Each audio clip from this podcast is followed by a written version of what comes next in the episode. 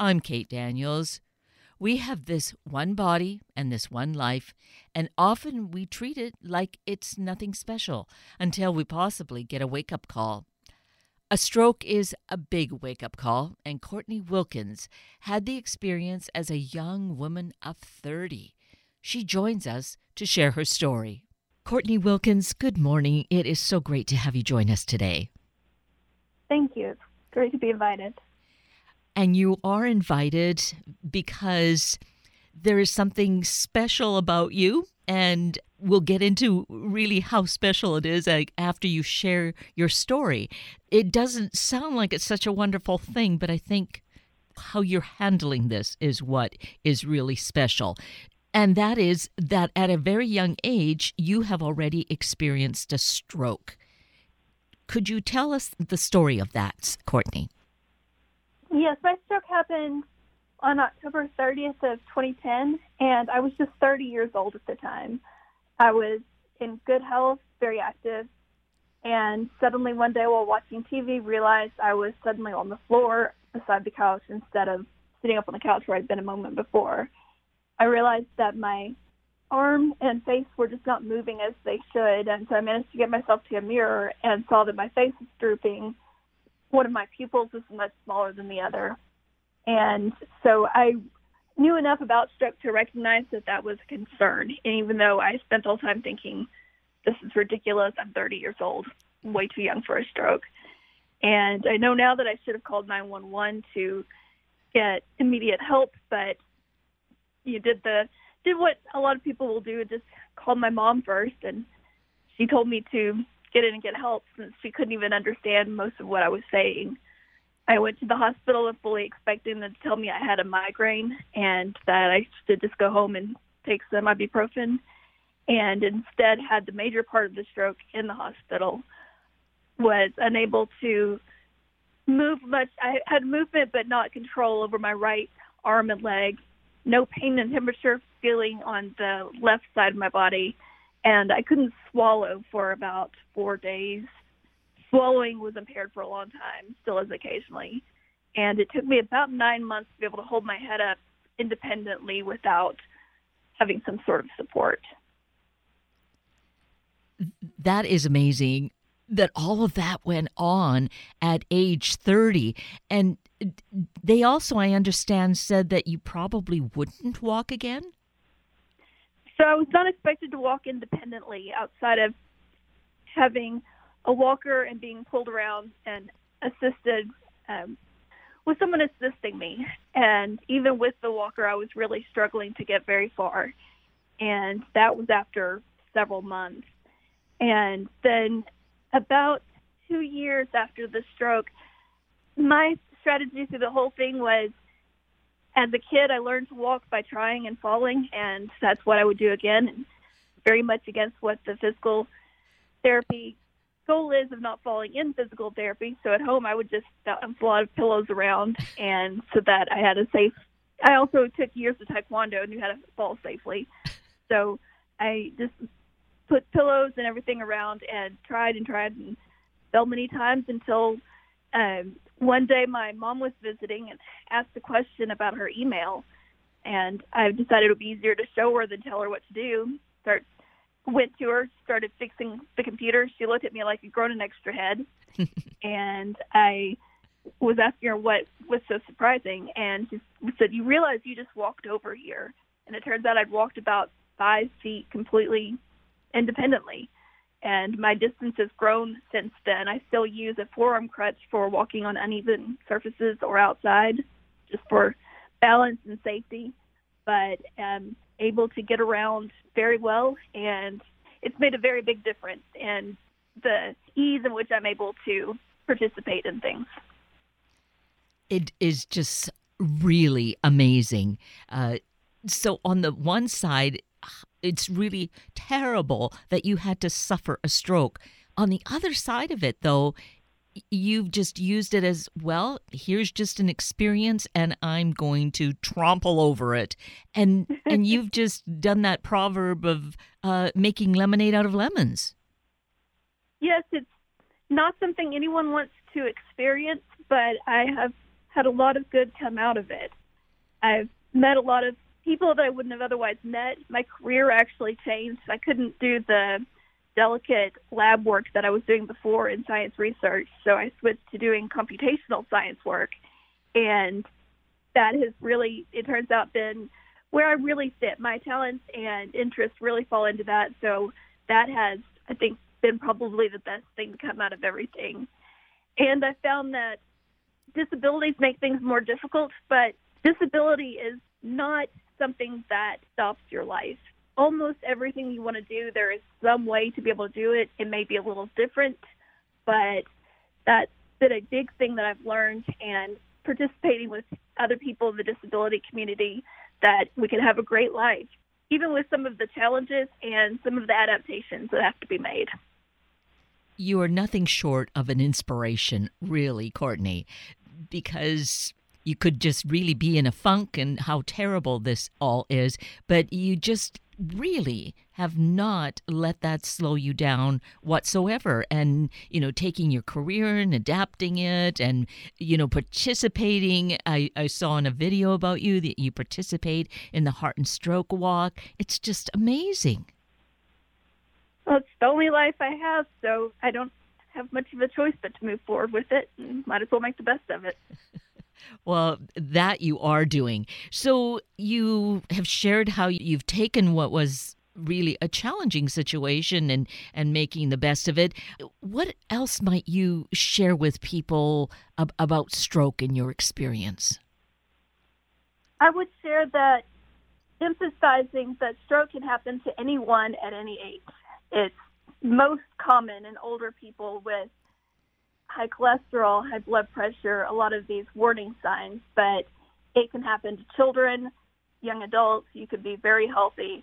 So it's important for everyone to know the warning signs so that you are able to get the medical help that I received and to be able to survive and live to go on and participate in things later on. So realizing that there's the main points to recognize are the acronym FAST, F-A-S-T. For FAST is the face drooping, so that if one side of the face is numb or sagging, you can't smile quite right.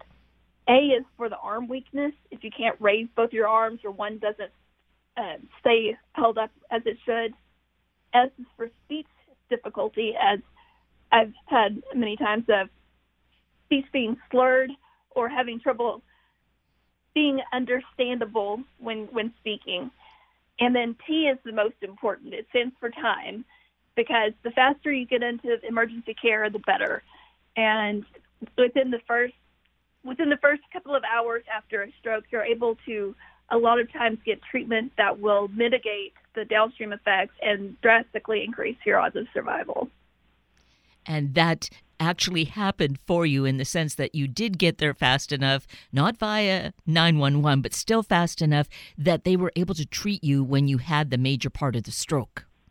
Yes, my heart rate drops dramatically and nearly, it didn't stop completely, but I would have had. It's it's not very likely that I would still be here if I had not received medical care. Being in the ER, they were able to give me the meds and the treatment I need to to survive, and that's really what saved my life. And thank God for that, is all I can say. You uh, have so much to give and are already giving to the world. So you are needed here. So thankfully, all of that worked out. So, looking forward, Courtney, and the fact that American Heart Health Month, is, the theme is Reclaim Your Rhythm. What does that mean to you? To me, reclaiming your rhythm is really about taking more control over self care.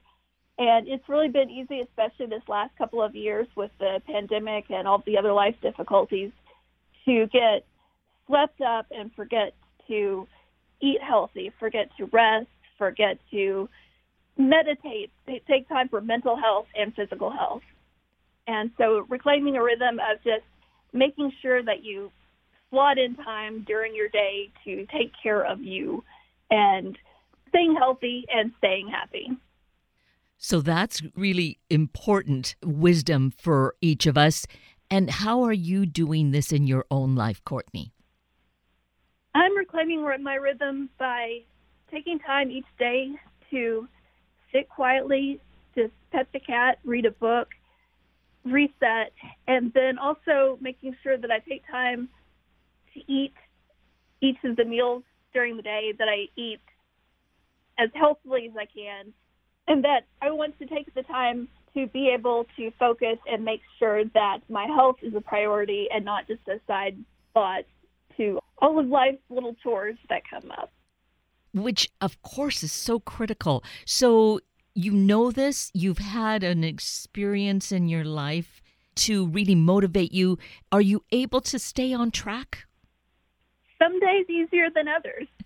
there's always difficulties, especially when work gets gets hectic and there's all the life chores that need to be done. There's errands and taxes and all of that.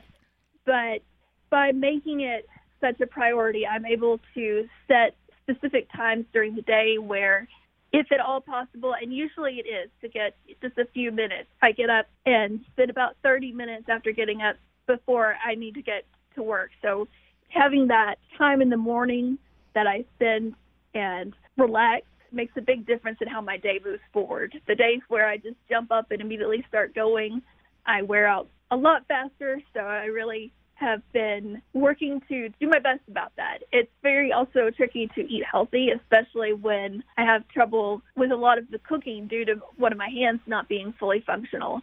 But I look for ways to still get as much healthy food as I can, especially by identifying prepackaged vegetables that are already chopped that I can use safely and getting nutritious food rather than just, say, potato chips or takeout. Wow. So you're really challenging each of us to have a good plan in place, have a schedule, and really make ourselves an important part of it. Yes. Not always easy, but little steps a time will get you there eventually.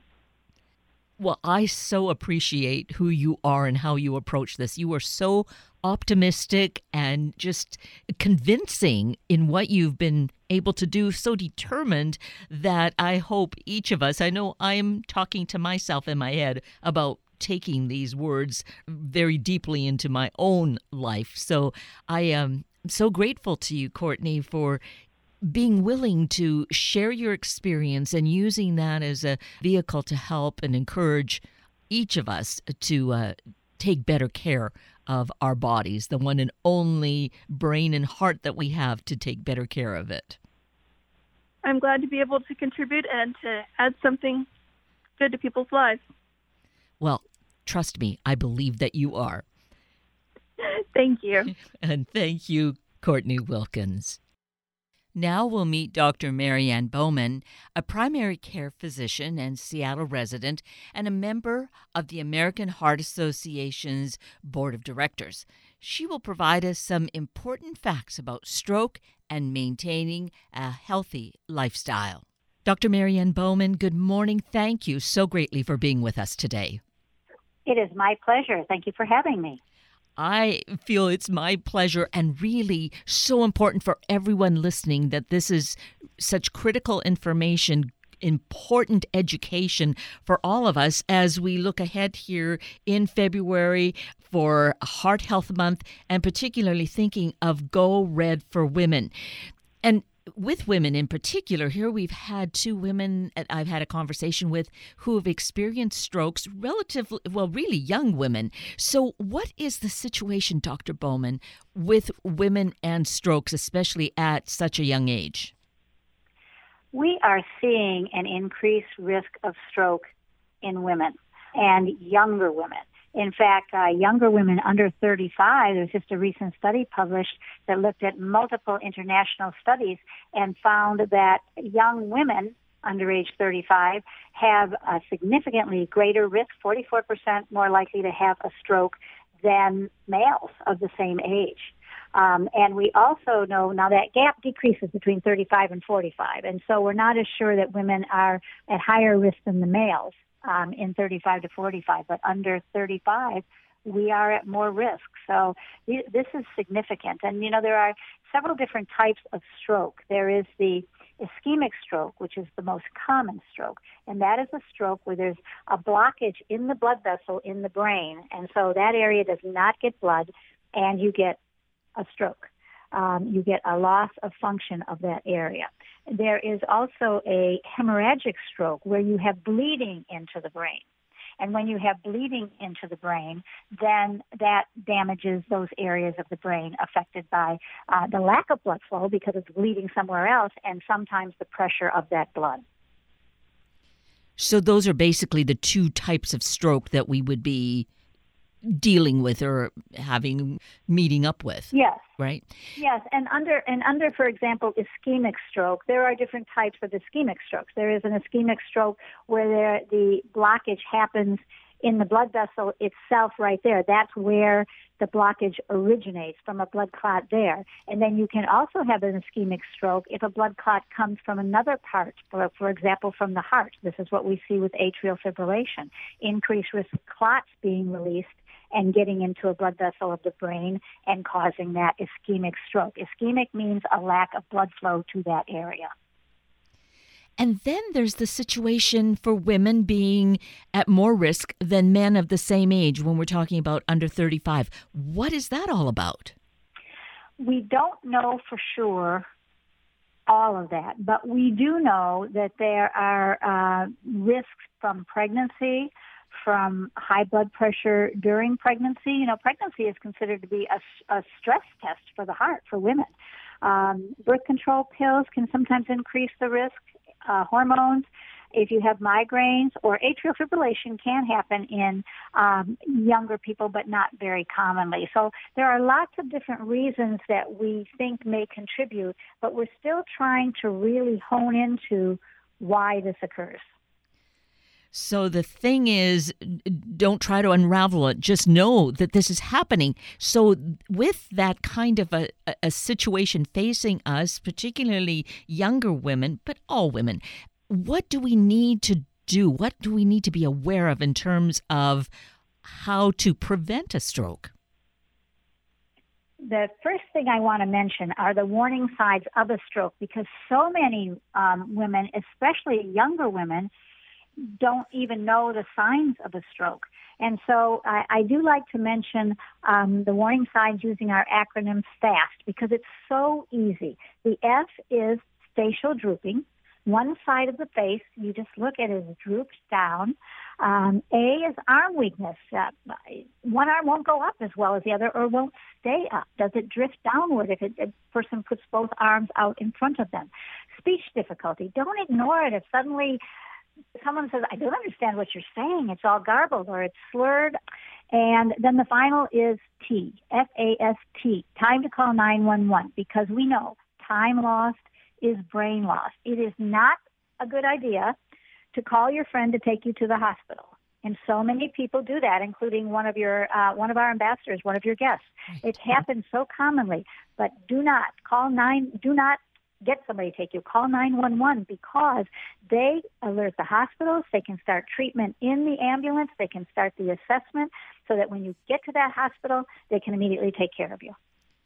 Yes, absolutely. Uh, time is truly of the essence.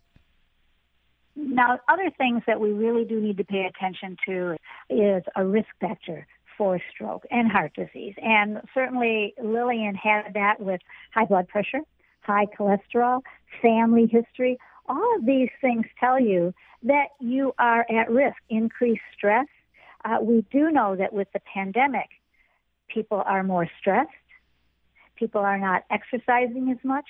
There are so many of our risk factors that are uh, have been put to the side, or we're not paying attention to them uh, because of the stress of the pandemic. Um, and so women of all ages, and especially young women, need to recognize they are not invincible. If you have any risk factors, you need to keep them under control. So, the awareness, this education is so critical. So, here during February, with having Heart Awareness Month, but heart and stroke awareness, what are the kinds of things that we should maybe focus on so that we focus on our health? Absolutely. We, we do have this. We are calling our Heart Month in February and for Go Red, reclaim your rhythm. Take back control of physical and mental well-being because, again, we've kind of lost these last couple of years doing that. So reducing stress, meditating, yoga, because when your stress is there, it leads to overeating, not exercising, some people smoke, all those things increase your risk. Anxiety and depression. If you are suffering from depression, speak with your doctor. There are many treatments, both with counseling and with medication, that will help. Moving, moving more. And music is a great way to do that. Physical activity improves your mental health, your thinking, lowers your risk of depression, helps everything. It just makes such a difference. And using music to do that, finding songs you like, finding um, your play playlist that works for you. And regular meals at home. It is interesting that eating at home with your family reduces stress, boosts self-esteem, and the whole family feels more connected. So that is something, putting down the phones, putting down the tablets, and just eating together.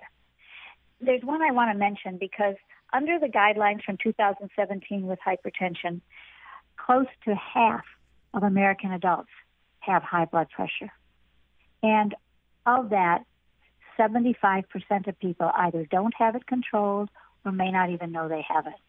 High blood pressure is a leading cause of heart disease and stroke, and definitely can be worse for people who have had COVID 19. And then finally, one thing I want to tell you is 70% of, of cardiac arrests occur in the home. So learn CPR, hands only CPR. Uh, you can learn it quickly. You, you, you go to 100, 120 beats a minute to a song that you like, like Staying Alive is one that I use when I'm practicing and doing it, and that can save a life. So these are things that we can do all the time, but we really want to focus on in February. So that gives us this really important overview. I'd like to just kind of take a, a, detour over to activity. Say that we've been quite sedentary, uh, maybe exacerbated even during the pandemic. So, to realistically and really in a healthful way, how would you, how should we plan to introduce activity into our life? That is a great question. I love that question. Uh, we recommend 30 minutes a day of moderate activity um, five days a week. So 150 minutes a week, which is not really very much. Walking is a great exercise. Walking clears the head. Walking is great physical activity, um, and um, you can do it with a friend. Everyone can do it. It's an easy thing to do. We do like people to consider some strength training, but if you're going to start with something, I would start with taking a walk. Bundle up, you know, go out, go, go out, wear your rain gear if it's raining, wear your sun gear if it's sunny, and just enjoy. That is that is a way to both relieve stress and to get your exercise. And when you were saying to use music, of course, uh, with all of our phone devices, it's so easy to put a playlist in there and have it keep us company and have us moving along quite at a good rhythm exactly right. And it is hard to form the habit. You know, I've always thought it was so interesting. It's so easy to form a bad habit and so hard to form a good habit. But um, but walking is something that it is worth finding uh, that habit, worth doing it on a regular basis. Put it in your calendar. Stop what you're doing and take that break. And and you you will just feel so refreshed afterwards. Now i walk with a friend um and the day i don't feel like doing it she says let's go and vice versa. And it it, it is really a lovely way to spend a little bit of time. So that actually underscores what one of the ambassadors, Lillian, said that as she really got into knowing she needed to move, she knew she needed accountability and asked a neighbor to join her.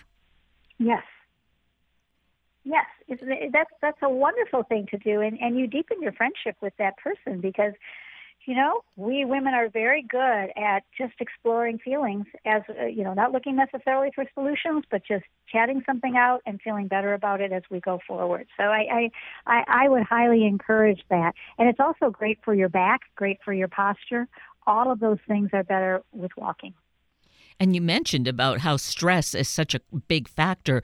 Getting out and moving like that, whether it is on our own, but certainly with a friend, that has so many ways that it alleviates stress. Yes, exactly right. And um, I I uh, became a yoga instructor during the pandemic last year, and um, and I find yoga to be such a wonderful stress reliever as well. Because when I'm on my mat and I'm concentrating on my breathing and my focus and the postures, I can't think about anything else. And that's so nice to clear your mind. Walking can do that. Being with a friend can do that. It doesn't have to be hard, and each person can find the thing that works for them. But I think it's universal that walking does help. I am just so impressed that during this time you became a yoga instructor. What a, a great credential to add to your list of credentials already. well, thank you. Yes, I've been doing yoga for about 11 or 12 years, and um, normally my schedule wouldn't permit it, but the fact that it was online, I mean, that was, I guess, one of the silver linings of this horrible time we've been in um, that it was all online, and so I was able to do it. And then my sister, who lives in Bethesda, Maryland, saw what I had done and had always wanted to do it, so she did it this year. So two of us now are yoga instructors in our family. So fabulous. So, a question then about yoga and exercise, because yoga is considered a form of exercise. Does it equate into using it as exercise if we're wanting to prevent heart disease and stroke? Uh, well, yes, it is. Now, there are different types of yoga, and you can choose the types you want. Some yoga classes are mainly for relaxation and wouldn't have as much of the physical exercise benefit, would definitely have the wellness and mental health benefit that it would have with it. Um, but many of our yoga classes are definitely uh, aerobic so you are getting that benefit to the heart and also strengthening because so often you are using your arms, you're using your abs, you're using your legs, and uh, you can get a tremendous workout with that. So, if we wanted to join into a yoga class that you're doing online, how would we do that, Dr. Bauman? Well, for me, I am actually teaching family members and doing it free for people who are interested in, in joining me. I don't have a particular website or whatever, it's more word of mouth. But I will tell you that there are many, many online classes available. Uh, some are free. Uh, my studio, uh, Be Luminous Yoga, has uh, wonderful online videos and online live classes that people can find. But all over our area in the Puget Sound, we can find wonderful yoga. Oh, that's very encouraging. Well, all of what you've said has been so insightful and enlightening, Dr. Bauman. I am so grateful. I trust that all of us are grateful to hear this because we just need this awareness so that we will be healthier for all of our life, or at least most of it, but hopefully all of it. Yes, you're exactly right. And we need people to understand. We need everyone to understand 80% of heart attacks and strokes are preventable. And they're so disruptive to the family members. You can see that with uh, Courtney. You can see that with Lillian and how hard it is, even though they have recovered. It's a lot of work. So better to prevent. And the American Heart Association has some great programs. On Friday, February 4th, we have a 20 minute conversation uh, with an online Wear Red Day rally at 9 a.m. Anybody can join. We'll talk about heart health and we'll wear lots and lots of red. And so you can always make a donation too because we use those dollars to, for awareness, for teaching, for research, to figure out some of these questions about why younger women are having more strokes. This is why I work with the American Heart Association. This is why I volunteer because we are making a difference. And I did read that about you that you are the president of the board of directors, I believe it is, correct? For the Western States region, yes, I am. Uh, we're divided into regions, and I also serve on the national board of the American Heart Association. It's a wonderful organization to uh, really learn and to really make a difference um, in saving lives. Well, thank you for being that involved because that is what uh, all of these organizations need is this professional insight and your dedication volunteering i'm sure is instrumental to them but certainly we're feeling the results of it. So thank you for that. And of course thank you so greatly for being with us this morning and sharing all the insights that you have provided us. It's really wonderful. Thank you Oh, well, thank you, Kate, for having me. It's been an absolute uh, pleasure, and I hope you have a wonderful Heart Month. And you as well. Thank you.